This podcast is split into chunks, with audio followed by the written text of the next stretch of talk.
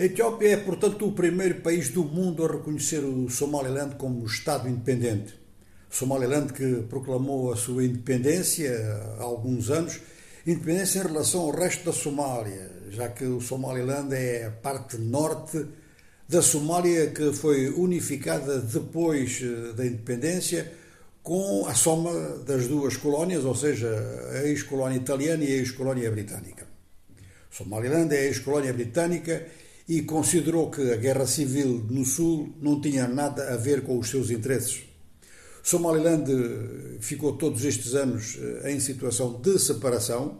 inclusive numa situação de paz e até eh, com elementos da democracia muito acima de Mogadishu, mas o princípio do separatismo, não sendo aceite no continente africano, também não foi aceite à escala internacional. Agora a Etiópia que já tinha relações informais com o Somaliland, consegue então um acordo com o Somaliland no sentido de alugar uma área de 20 km quadrados nas margens do Mar Vermelho, o que daria acesso da Etiópia ao Mar Vermelho através desse porto e construir um corredor entre esses 20 km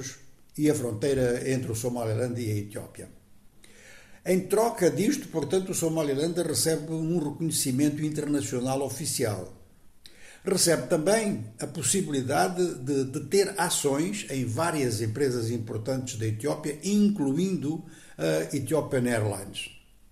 Agora, tudo isto está a causar imediatamente alarme em toda a África Oriental e o vice-presidente do Quênia disse que está aqui a receita para mais um conflito na área. As autoridades de Mogadishu reuniram em situação de urgência, tanto o Parlamento quanto o Executivo, e o Presidente da República da Somália declarou que a Etiópia está com intenções que são impossíveis e que a Somália vai fazer tudo para defender o conjunto do território, portanto, incluindo o Somaliland.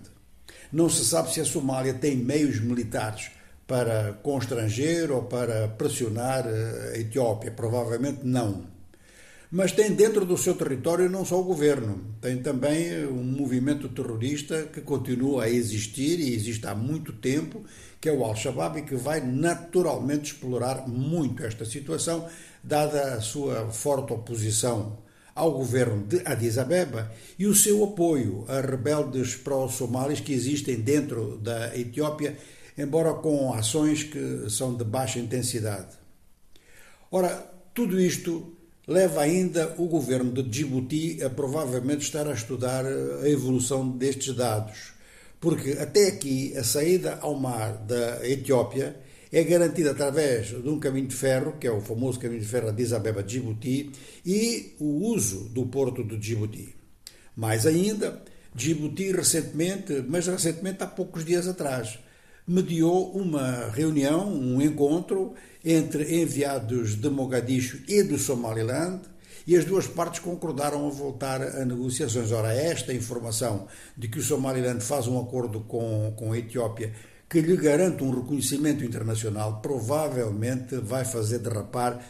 o acordo ou as intenções de acordo ou as aproximações eh, que foram conseguidas pelo governo de Djibouti. Temos assim uma situação de alto valor estratégico pelo facto de decorrer no Corno da África, mas também por ser nas margens do Mar Vermelho, onde, conforme sabemos, na entrada sul, em Bab el-Mandeb, a situação está muito tensa, como o prolongamento do conflito no Médio Oriente.